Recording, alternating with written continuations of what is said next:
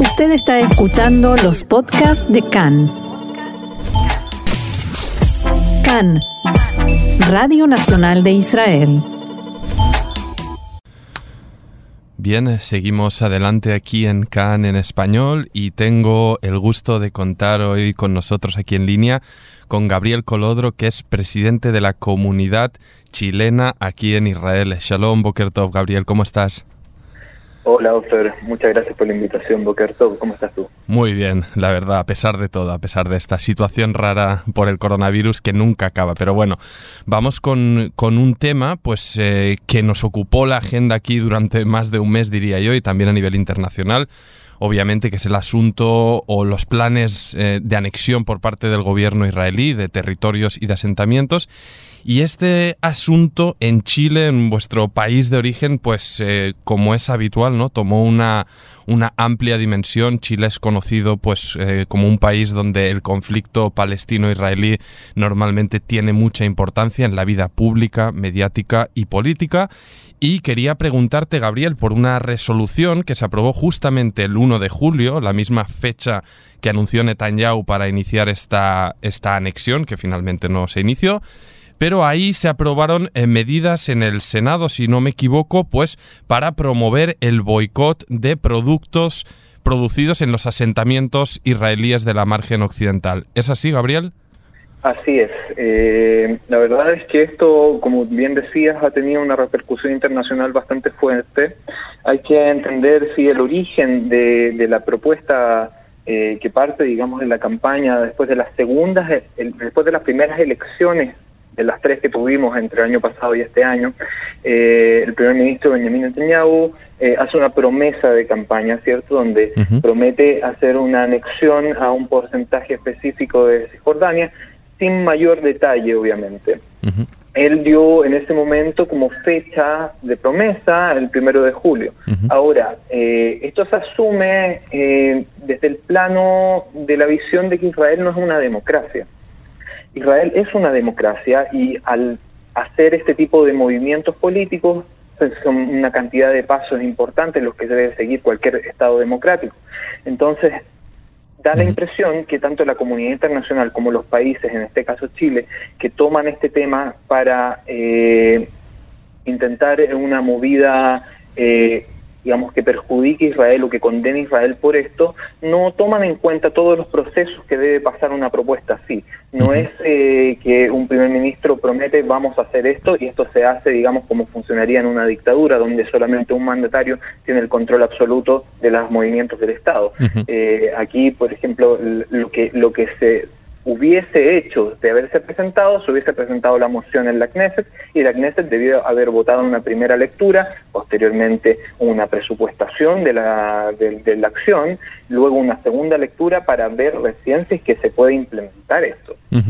Entonces, eh, en, en, la medida en concreto que llama directamente ¿no? al presidente chileno Sebastián Piñera pues a adoptar esta resolución, si te parece, en reviso pues alguno de los capítulos que, a los que llama la resolución dice frenar o eh, to ban, prohibir em, las actividades con compañías, entre comillas, involucradas con la violación eh, humanitaria de la legislación internacional. E incluso hay otra cláusula que habla de la prohibición de cualquier forma de cooperación, incluida em, de financiación, con la colonización israelí. Y aquí surge el debate, bueno, de parte incluso pues de, activistas judíos o pro-israelíes que dicen, oye, eh, está bien, se puede condenar o no, pero al final esto engloba también incluso a organizaciones judías que se han desmarcado de la actividad eh, de los asentamientos en, en, la diáspora o en Israel, ¿no? Al final esta cláusula dice cualquier forma de cooperación debe ser detenida. ¿Cuál es vuestra posición al respecto? Mira, lo primero que hay que entender es que esto ha sido un proceso de a lo menos eh, tres años. ¿okay? Eh, del Parlamento chileno a través de la Cámara Baja ya ha pasado eh, una buena cantidad de resoluciones contra Israel, en su mayoría pidiendo una condena de parte del Ministerio de Relaciones Exteriores, pero últimamente, desde específicamente noviembre del 2018, han dado vuelta el discurso y han dado vuelta las peticiones ya no a condena, sino que a boicot. Eh, el, eh, específicamente, el, en noviembre del 2018 se aprueba una resolución en la Cámara Baja que pide puntos específicos de boicot a Israel bastante similares a los que vemos en, la, eh, en el acuerdo del Senado votado el primero de julio. Entonces lo que, lo que vemos es un proceso de validación del boicot a nivel gubernamental desde el, desde el Congreso chileno.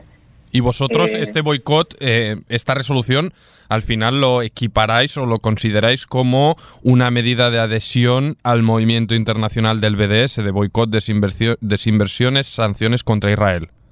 La verdad es que no somos nosotros los que eh, los que abogamos que esto este es el mensaje, sino que son ellos mismos.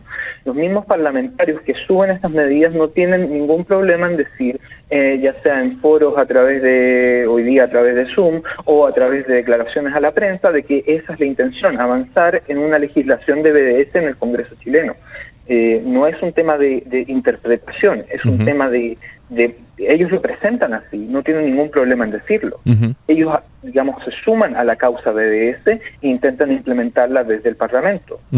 no, aquí no se trata de interpretación, se trata, digamos, de declaración de estar a favor de un movimiento que es declarado antisemita, al menos en cinco estados europeos y otros 29 estados estadounidenses de hecho, así, lo decís vosotros, ¿no? En, vuestra em, nota de prensa en respuesta, es decís que tomar una posición sobre un lado es un error que nos, nos aleja de la posibilidad de influenciar positivamente en el futuro y la estabilidad de, la región y obviamente apuntáis pues esta adhesión o así lo consideráis a, al BDS, pero sí que es cierto, eh, Gabriel, que existen no solo que la mayoría de la comunidad internacional fuera de Estados Unidos considera ilegales los asentamientos o la, o la presencia israelí en Cisjordania y demás, sino que incluso hay grupos judíos en, Estados Unidos, en Gran Bretaña, no sé si en Chile, en, Argentina, en muchos países que están en contra de la ocupación, de los asentamientos y que abogan porque Israel no, no esté ahí y no, y no se, obviamente no, no se haga negocio, ¿no? Obviamente no se podrá considerar a estas organizaciones judías como antisemitas, es decir, la crítica a esto es legítima. Exactamente, la crítica es legítima. Ahora, el tema es cuando se intenta modificar la postura gubernamental de países externos.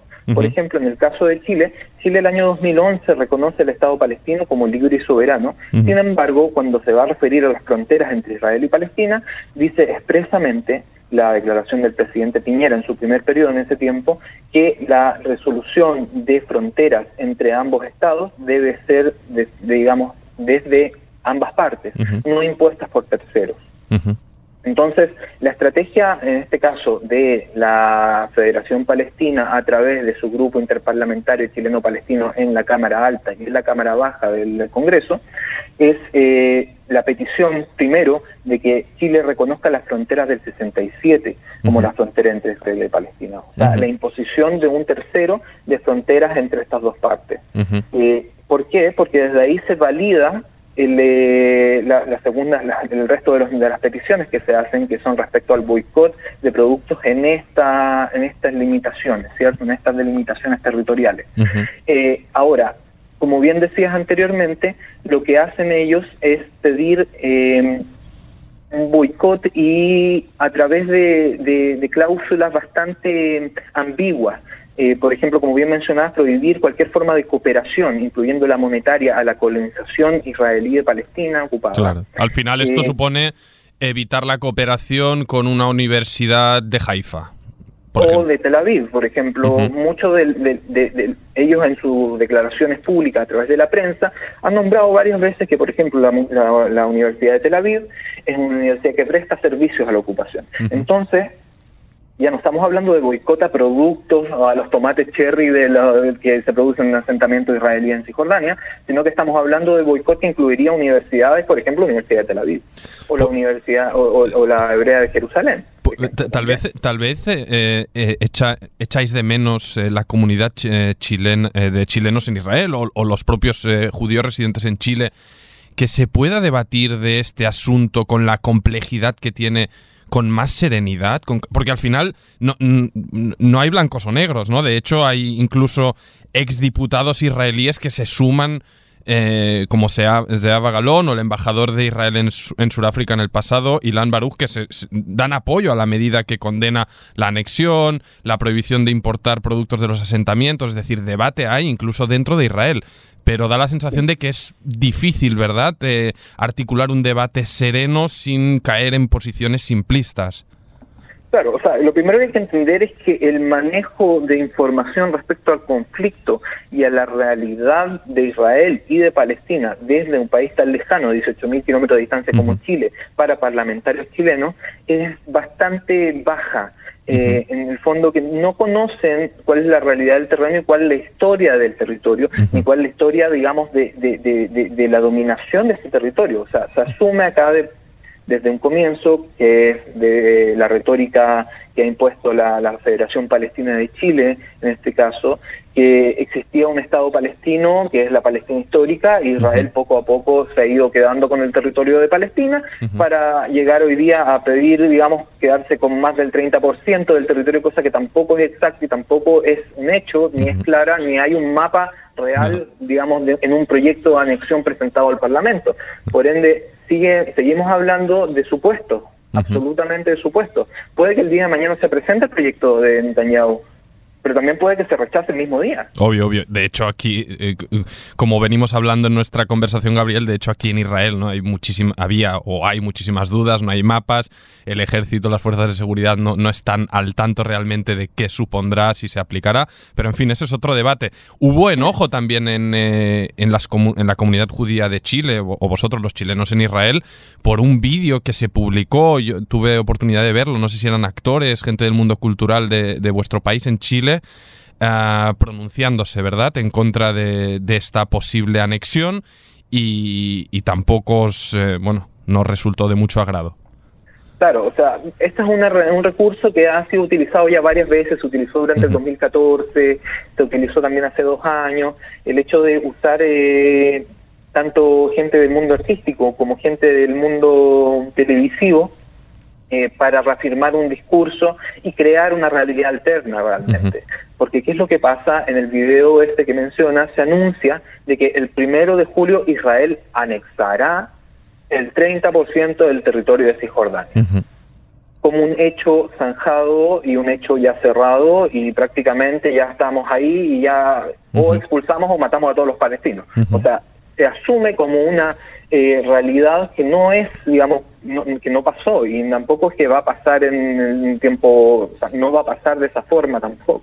Bueno, eso, no lo sabe nadie, eso vamos a, wait and see con... Eh, es verdad, es verdad, pero a mí me costaría personalmente, puedo decir que a mí me costaría creer que dada la demografía del lugar, se llegue a opciones extremas de expulsión de personas o, alguna medida así. De hecho, los rumores que se han escuchado al respecto de llegar a concretarse serían de entregar eh, nacionalidad a, los palestinos, gente, digamos, que pertenece hoy día a la autoridad palestina, que pero más, más, allá de, más, allá de estos debates, eh, bueno, que, que, hay muchas lagunas y pueden haber posiciones y críticas mm, legítimas y discusiones, eh, eh ¿Qué es lo que más molestaba de ese tipo de vídeos y qué es lo que más incomoda al final a, los judíos que viven en Chile y se enfrentan o, deben lidiar constantemente pues con, pues con una opinión pública en un país donde hay un, eh, pues un legado, una descendencia de palestinos muy amplia, probablemente la más grande eh, del mundo, diría yo, de diáspora palestina, y, y cómo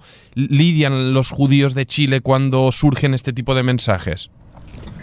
La, la, verdad es que lo que yo creo, a nivel personal te puedo decir que yo creo que lo que más molesta es que se presenta, como te decía anteriormente, una realidad alterna donde Israel es un demonio, el Israel es Satanás. Y los judíos y los judíos en su global. Los judíos son parte de esto. Por eso cuando la Federación Palestina se refiere a la comunidad judía, hablando de la comunidad judía en este caso, se refiere como comunidad sionista porque ya han logrado instalar en eh, la conciencia popular que el sionismo es una, una versión del mal. Okay.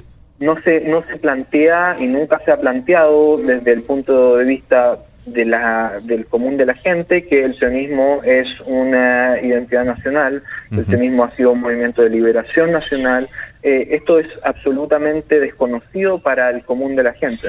Entonces, cuando se utiliza esta retórica y hay un término demonizado, eh, lo que se hace en el fondo es transmitir una negación o una negativa a cierta postura o a cierta identidad en este caso la identidad de los judíos en Chile en su mayoría, que se declaran sionistas y son gente eh, sionista. Eh, y claro, o sea, es una forma de incitación al odio a una, una ideología, en este caso política y nacional. y una ideología política y nacional que tiene muchas variantes y habrá quien sea obviamente sionista de izquierdas, más de derecha, de arriba o de abajo. Y para culminar, Gabriel, me gustaría saber, no sé si existe, pero mm, fuera de este ruido, este enfrentamiento, estas iniciativas diplomáticas eh, en favor de, en este caso, del boicot de los productos de asentamientos, no sé si si existen vías de diálogo entre eh, judíos, eh, chilenos de descendencia palestina y demás, mm, donde, donde sí se puede hablar con normalidad y, plantear las diferencias que hay, pero no sé, con un poco más de cordura, ¿existe? La verdad es que en un momento se vieron las posibilidades, eh, pero lamentablemente no ha habido respuesta desde el lado palestino chileno a, ese, a esa petición. A mí me consta que las organizaciones judías en Chile lo han intentado por mucho tiempo, han llamado a debate, han llamado a conversación, han llamado, digamos, a la moderación del discurso, ya que son chilenos todos los que viven allá. Nuestro caso es distinto porque nosotros somos israelíes, tenemos una doble nacionalidad y obviamente nuestro, nuestro objetivo es la defensa del Estado de Israel y eh, la fomentación de las relaciones entre Chile e Israel, sin perjuicio de las relaciones que tenga Chile o Israel con otros países pero desde este marco me consta que sí se ha intentado. Sin embargo, lo que vemos es un discurso absolutamente radicalizado con eh, directores de la organización que algunos llaman a la creación de un solo Estado palestino, otros se niegan, digamos, directamente a la solución de dos Estados, otros defienden ideologías tan radicales como la de Hamas,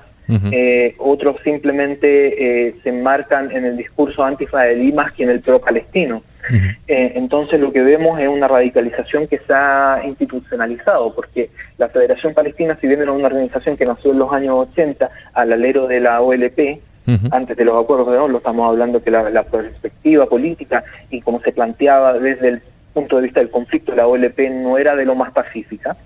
No. Eh, dio nacimiento a esta organización. Esta organización hoy día se convirtió en lo que es la comunidad palestina de Chile, que tiene bajo su manto no solamente las organizaciones palestinas, sino que, como mencionaba hace pocos días el director ejecutivo de la misma organización, la, comunidad palestina de Chile, hoy día son eh, la organización eh, paraguas de no solamente organizaciones palestinas, sino que también organizaciones árabes general. Entonces, claro que han ganado poder político en ese sentido y el discurso, lamentablemente, plantea uno el BDS como una opción válida que debe ser integrada en el discurso gubernamental.